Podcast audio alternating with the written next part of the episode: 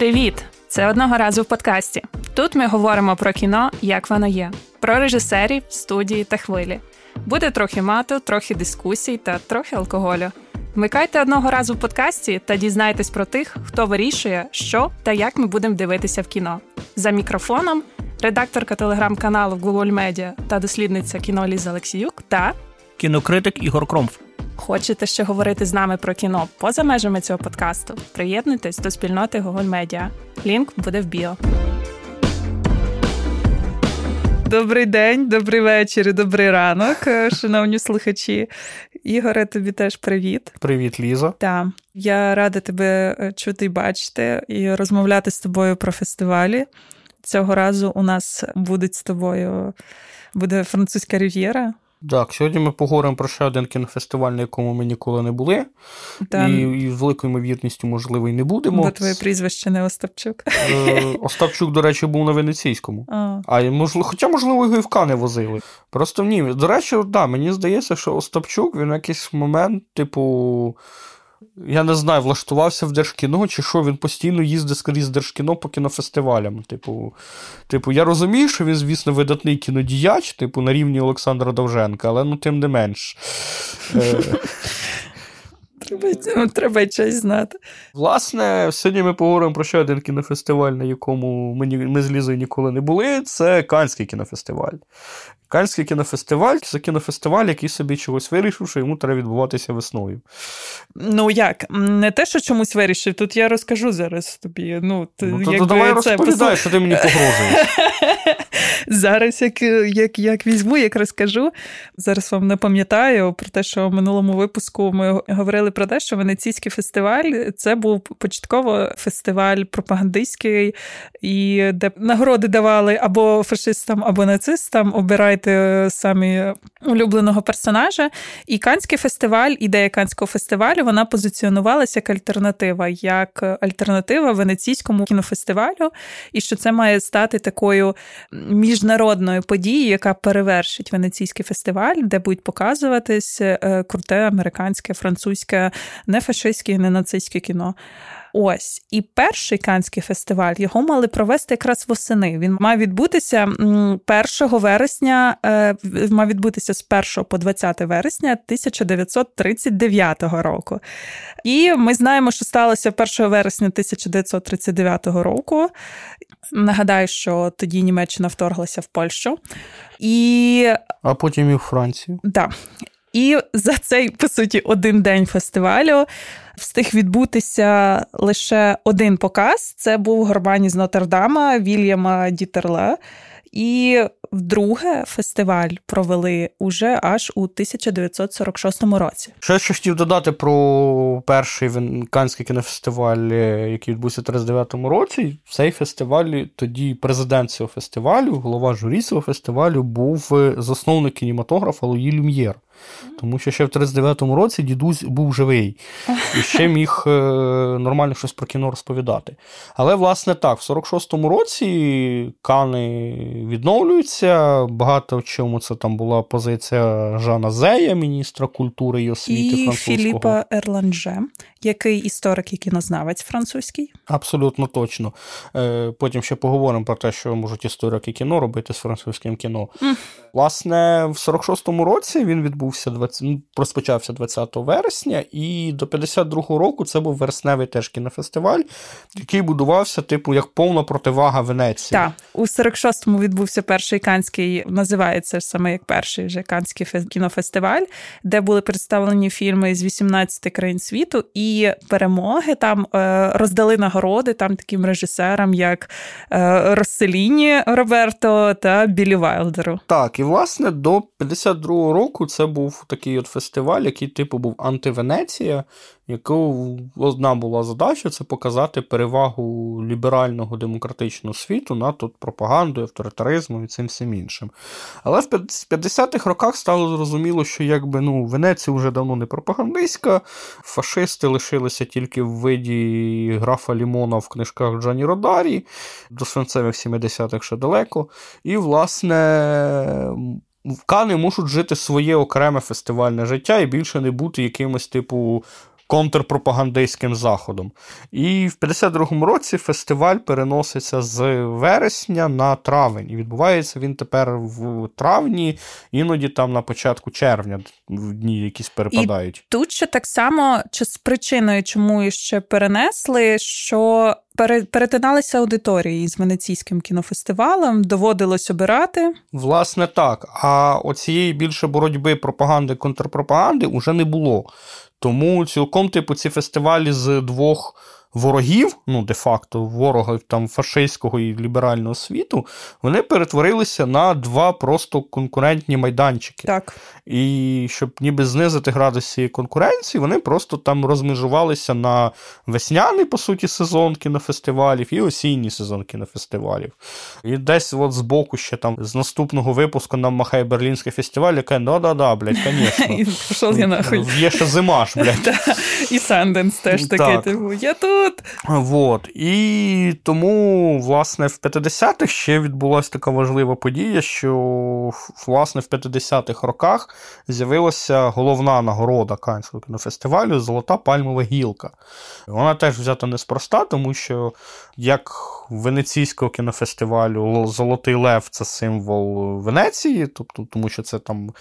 Покровителі Святий Марко і його Лев, то в Канах, власне, на гербу міста Кани зображена ця пальмова гілка.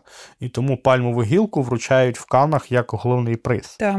Я тут просто до цього згадала. У 1955 році з'явилася ця золота пальмова гілка. Так, і за нею, власне, почався розвиток Канського кінофестивалю, і саме такий пік розвитку Канського кінофестивалю, і фактично. Той Канський кінофестиваль тому вигляді, в якому ми його з вами сьогодні знаємо, він припадає на 60-ті.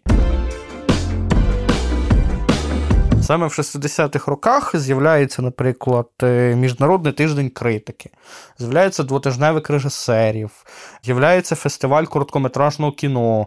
В 60-х роках вперше з'являються індустрійні секції, що важливо, з'являється те, що зараз вже модно називати воркшопами власне, де там кіномитці різних напрямів, там режисери, сценаристи, оператори, актори, не знаю хто завгодно, вони власне можуть обмінюватися якимось власним досвідом, переймати щось друг друга, там якісь речі. І, власне, от Канський кінофестиваль першим, хто приніс у цю моду на те, що кінофестиваль це не тільки про змагання, це не тільки про кіно.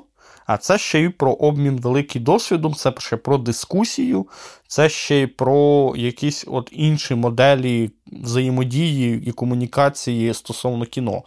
І найбільш яскравим прикладом того, що в 60-х стало Сканським кінофестивалем, це події 68-го року. Нагадаю, що в 1968 році Франція гриміла, тому що були величезна, величезна студентська революція. Про спілки, студентські організації вони виступали проти тодішньої політики Франції. І Канський кінофестиваль, Канський кінофестиваль взагалі цим славиться, він вирішив проявити в черговий раз свою аполітичність і сказати, що в нього лапки. І він ніби ну, країною несеться революція. Ну, ти типу, 68 й рік в Франції ну, Майдан. Ну, фактично, революція, типу, кругом мітинги, кругом все горить. І в Канах проходить кінофестиваль, всі собі дивляться спокійно кіно і роблять вигляд, що ото все, що там відбувається, то їх не стосується. І це тривало протягом 9 днів. На дев'ятий день це вже настільки набридло протестувальникам, що частина кіно, частина студентства, частина робітників, яких очолював хто, звісно, Жан-Люк Годар з його кінтами Трюфо, Бері і Лелюшем. Це майбутні всі зірки нової французької хвилі. Чекай, такі, блядь, майбутні. Це вже, вже зірки. теперішні. Да, це зірки французької нової хвилі, режисери. Вони очолили фактично наступ на Канський кінофестиваль і захопили палац е, фестивалів. Фест... Палац фестивалів і... з вимогою, що фестиваль або повинен бути політизованим або повинен бути скасований. Так. І що ви думаєте? Правильно, фестиваль скасували. І це був перший випадок там після 46-го року, коли Канський кінофестиваль скасувався. Тут важливо додати те, що були роки, коли фестиваль взагалі не проводився через те, що не було фінансів на нього. Хто міг колись подумати, що на Канський кінофестиваль не буде грошей? Так.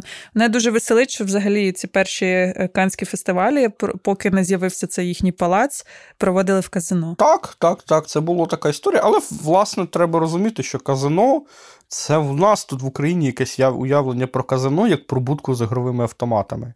Типу, насправді ж казино це ж типу величезне приміщення, яке, окрім того, що там є. Покер, рулетка і інші прекрасні варіанти дозвілля, там ще є завжди якесь грандіозне шоу. Типу, ж Елвіс Преслі півжиття виступав в казино. І це, типу, були шоу, які збирали там, типу, не знаю, там тисячі людей. Тому це абсолютно насправді нормальне явище. Плюс, типу, потрібно розуміти, що Кане це невелике було містечко. то. Типу, ну і зараз не дуже велике. І, типу, очевидно, що в невеликому прибережному містечку не було величезних, величезного кінотеатру чи там величезної якоїсь локації, де можна було провести фестиваль. А казино було, тому що це прибережне місто, і люди, які відпочивають, і з радістю грають в орлянку. Тому якби для них абсолютно логічно, що існувало казино. Тому це така логічна штука. Але трошки вже в майбутнє повернемось, якщо ми вже пройшли 60-ті. 70-ті важливі теж для Канського кінофестивалю, тому що в 70-х роках е, Канський кінофестиваль став автономним. Про що йде мова? Канський кінофестиваль, тепер керівництво кінофестивалю, воно само стало вирішувати, а які фільми воно бере. Тому що до цього, які фільми покажуть на Канському кінофестивалі, вирішували держави, які подають. Тобто це приблизно схема, як, як зараз з Оскар. Да. Тобто в умовні там, не знаю, Німеччині чи в Штатах був якийсь комітет, який собі вирішував, що ми от на Канський кінофестиваль подаємо ці фільми. Тепер же ж е, Канський кінофестиваль сам собі вирішує, кого він буде кликати для себе. І це, власне, багато в чому змінило взагалі підхід до цього фестивалю і до того, хто туди став потрапляти. І Канський кінофестиваль цікавий тим, що він він фактично з 70-х років він багато в чому ставив на відкриття нових імен. Тому що, наприклад, е, Мартін Скорсезе він став відомий, він став Мартіном Скорсезе, він став супервідомий, власне, завдяки Канському кінофестивалю і тріумфу таксиста в 76-му році.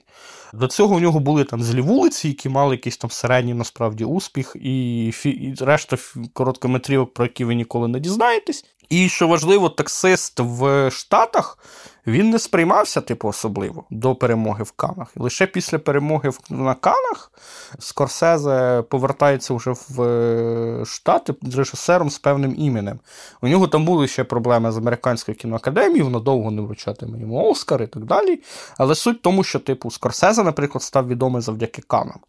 Успіх до Тарантіно багато в чому так. теж прийшов з Кан. І так само ж і в Канах були не тільки кримінальне чтиво показано, а й там ті ж самі секс, брехня і відеокасети Содерберга теж побували в Канах. Про всяк випадок Ліза в нашому подкасті відповідає за нагадування про Содерберга, бо ми всі про нього забули. Так, а ще цей цікавий факт вічний про Содерберга це те, що він був у знімальні, е, був режисером типу другої лінії чи другої групи у голодних іграх. Ну, коротше, тим режисером, який там знімає якісь плани, там якісь, типу, не основну сюжетну лінію. Просто, ну, да, типу, не знаю, живі з цією думкою. Власне, так. Е, більшість цих режисерів, Тарантіно, Содерберг, вони теж вони вийшли завдяки Санденсу, стали відомі, але, власне, світова популярність з них прийшла після Кан. І Канівцям теж, причому це теж цікава історія, тому що той же ж Тарантіно не повинен був вигравати Кани. Всі очікували, що переможе три кольори червоний Кшиштофа Кисльовського, тому що це такий досить е, класичний був артхаусний фестивальний фільм.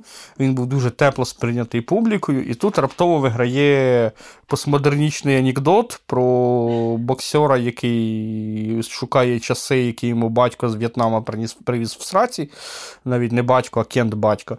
Тобто, от, і він переміг. І це така ще одна історія про Кани, те, що Кани вони часто йдуть в якийсь, здає, здається, ніби впоперек там критики, впоперек глядацьким очікуванням, але при цьому вони в багато в чому визначають візію. Бо кримінальне чтіво визначило багато в чому візію фільмів там 90-х і початку 2000-х. Плюсою тут ще чим це так е, підкреслити гарно, так те, що е, візія, взагалі, як відбирають собі фірми е, Канни, це артхаусне кіно з таким типу шармом, з можливістю бути поширеним на широку аудиторію. От якби щось таке, от. Ну, що, по суті, кримінальне чтиво і собою позиціонує щось таке на межі артхаусу і популярного масового кіно. І тут ще що такий цікавий момент. Ну, взагалі, ось е, можна там очікувано ще сказати про те, що переможці Кан, як і переможці Венеції, часто стають переможцями Оскарів згодом. Але тут я не думаю, що це справа причини і наслідку. Я думаю, що тут просто питання того, що якщо фільм класний, ну він очікувано отримає свої нагороди. Але м- тут що цікаво, насправді, і в венеційському для мене, і в венеційському і Канському фестивалі що там дуже рідко буває таке, що один режисер чи один фільм отримує там всі можливі нагороди, просто зриває куш. Е, зазвичай це от якась плеяда режисерів від там одному там фільму, якась зазвичай там одному фільму там е, Золота пальмова гілка, срібна пальмова гілка там комусь іншому, гран-прі журі комусь третьому. І це завжди не просто там якась овація до одного фільму, а от е, дуже великий набір. Чогось нового. До речі, щодо, наприклад, щодо Оскара, я не дуже згоден, тому що ну, той же самий таксист е, отримав Канську гілку, але не отримав Оскара. Кримінальне чтиво отримало Оскар лише за сценарій. Воно воно а, в той. La La Джокер, Бьордман. Де де дійсно розйобує, розйобує. Зараз це ще не все. В мене ще є було, я записала. Паразити. Рома, е, Рома, паразити. Це вже Почекай, ми змішуємо. Чекай, Рома в Венеції була. Так, так я ж кажу, що я змішую. вже. вже не не, не мішаю. Не мішати. Ну, Венецію добре. в перший сезон треба було нести. Дивіться, Перш... як розйобує. Ну, Циганська магія. Ну, ти мене зрозумів, що коротше. Ну, ось мені насправді цікаво. Я просто не знаю. Намагаюсь пригадати, коли востаннє Карний вигравав американський фільм. Щоб... Джокер. Джокер. Джокер отримав Оскар. На. Типу, коли. Мені така сидить, коли він останнє. Два роки назад. Типу, ну я не знаю. Е, ось. Але тут ще цікаво, типу, що коли виграло виграло чтіво, то uh журі очолював Клінт Іствуд. А, окей. Це просто цікавий факт. Мені просто цік... Я хочу почути реакцію Клінта Іствуда на кримінальне чтіво. Mm. Типу. Мені насправді подобається ось Таке ця... от бажання в людини є. Ну, буває, в тебе є купа різних дивних бажань. Я з цим живу. Що насправді те, що мені подобається у Канському фестивалі, це склад журі. Що він у них там є така непогана традиція, що переможці попереднього фестивалю, ну звісно, не всі, але частина з них вони стають членами журі наступного кінофестивалю. І ось це дуже, як мені здається, прикольна така традиція плані тому, що тут і, наче як і зберігається і тенденції кіно загалом, і також зберігається, змінюється від там покоління як до покоління журі бачення в кінофестивалі. Бо той же Оскар, наприклад, що для них властива якась така сталість, термін Оскарбейт і так і подібне. Ну, чекай, що... для них є сталість, тому що там є кіноакадемія. Так. І там не сильно міняються кіноакадеміки, тому що якщо так. ти вже став кіноакадеміком, то все, типу. Вже не, не розбудеш типу, назад. Якщо якщо ти в цьому статусі нікого не зґвалтуєш, то скоріше за все тебе його і не позбавлять. Угу.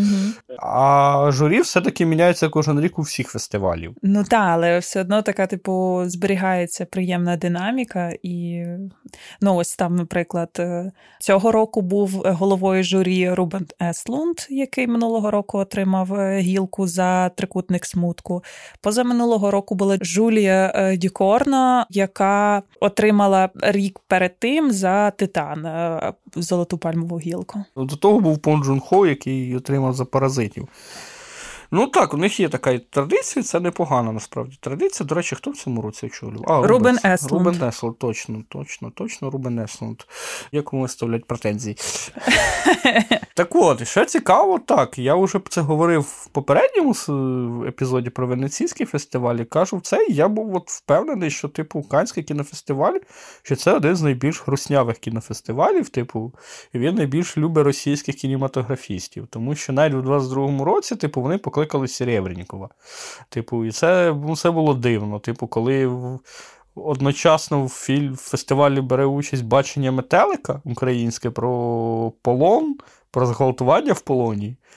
Типу, і з другого боку, Серебренников, який каже, що ну, русські солдати теж жертви війни. Ти таке знаєш, типу, їбать, нахуй. Типу, серйозно, чувак. Ну, типу, от десь така реакція виникає, типу. І це було дивно насправді виглядало. Але потім, як виявилося, що насправді росіяни, попри те, що вони люблять кани, Ну, типу, вся оця російська елітка, вони прям там, типу, вони прям ссуться от кан, але вони насправді там не так часто і перемагають. Так, і в той же час, там, якщо згадати Канни 2023 року, на них був Скорсезе, і він презентував свій фільм Вбивці квіткової повні, і він е, його журналістка із Грузії запитала про війну в Україні. На що він дуже базовано відповів ну, так... і заявив в прямому ефірі, що показувалось це і. Ні, так я нічого. Я ж так хочу сказати, що Скорсезе, в принципі, в цьому плані базований дядько. Типу, в кінці кінці він проводив Щедрик. Амбасадор Юнайтед 24. Ну, Мені здається, що скоро, типу, амбасадором Юнайтед 24 стане будь-який рандомний американець. Типу. Е, просто, типу, він подасть заявку, типу, Google форму заповнить, типу, uh-huh. його назначать. Але е, Скорсезе проводив благодійний захід, е, присвячений Щедрику, uh-huh. який організовував Український інститут, і він на це погодився. Типу, я розумію, на це погодилась Віра Фарміга, тому що вона там майже українка і вміє матюкатися українською. Є ціле відео, де вона матюкається. Fun to curse in Ukrainian or English? А, холера, yeah. засрана проклята срака. І, власне, Скорсезе. І Скорсезе тоді нормально так теж навалив бази про те, що, типу, Довженко там суперрежисер, і типу, що він на всіх вплинув і все так далі. Тому Скорсезе, в принципі, базований чувак. Ніколи в ньому не сумнівався. Але якщо ми поговоримо про українців на Канському кінофестивалі, то власне українці перемагали на Канському кінофестивалі ще в якісь там 2000-ні. Перемагали в короткомет... в серії короткометражок.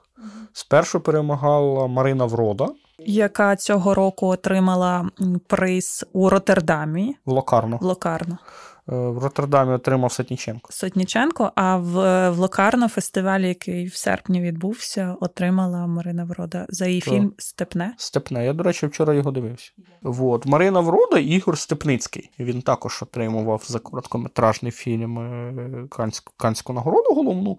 Але, звісно ж, головний фурор у нас був у 2014 році на Канах, коли Мирослав Слабошпицький привіз угу. плем'я.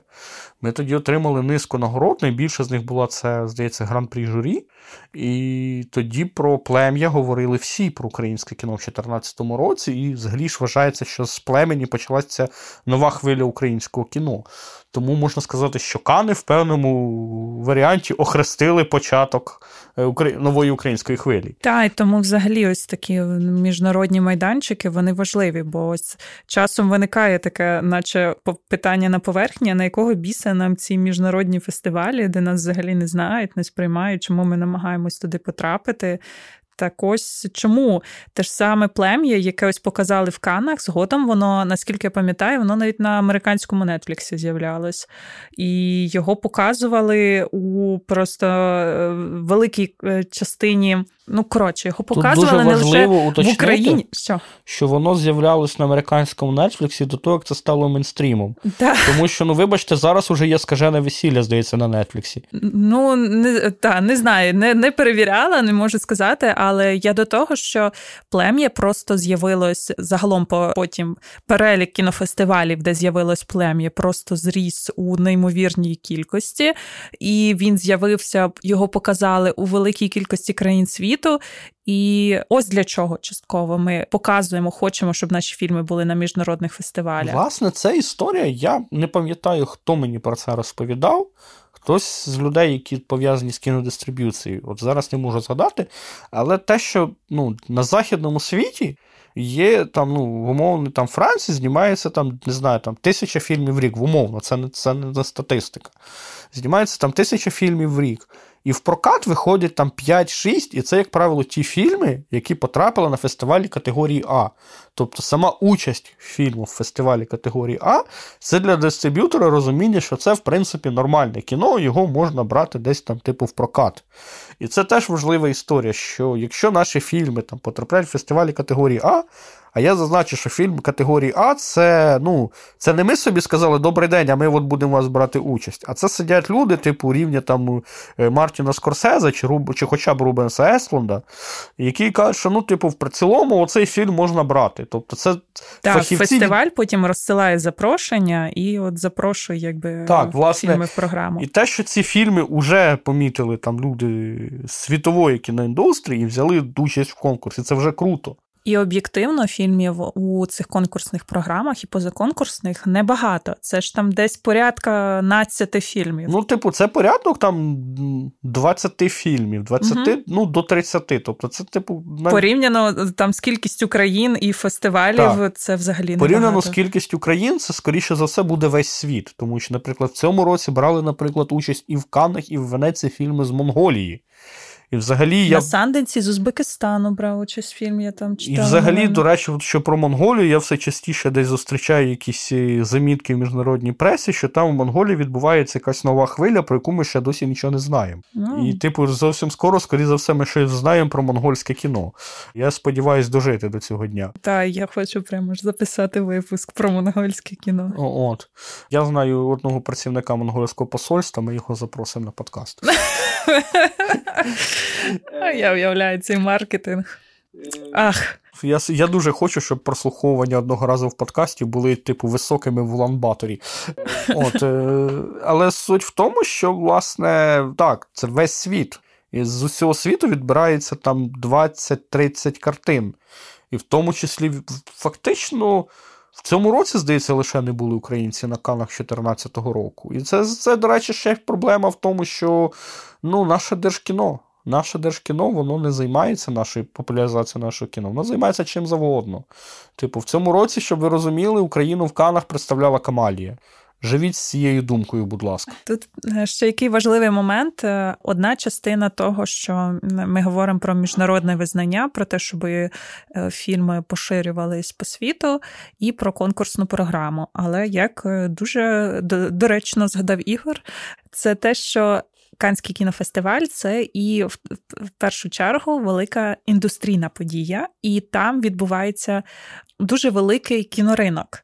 Де продаються різні, в тому числі й українські продукти і формати, де і е, українська делегація не лише представляє свої якісь формати, але й купує інші. І це також дуже велика частина діяльності цього кінофестивалю. І тут важливо теж розуміти, що от коли почалося вторгнення, 22-й рік.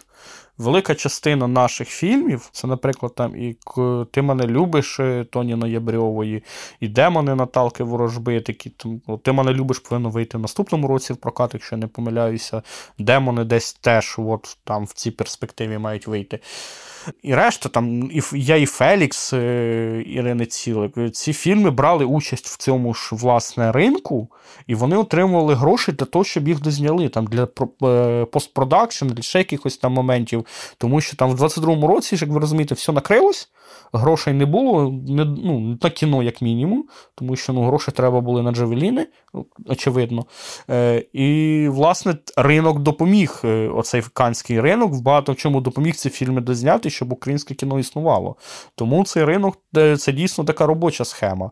Але знову ж таки, держкіно в цьому всьому бере якусь мінімальну участь. І це така велика проблема, тому що. Фактично, одне з основних задач Держкіно це шукати гроші на фінансування українського кіно і популяризувати це кіно в світі. Е, в нас воно постійно провалюється. Е, в нас Держкіно може замовити собі Rolls-Royce і кататися на Rolls-Royce на канські вечірки. Ну, от таке у нас Держкіно, і в цьому насправді проблема.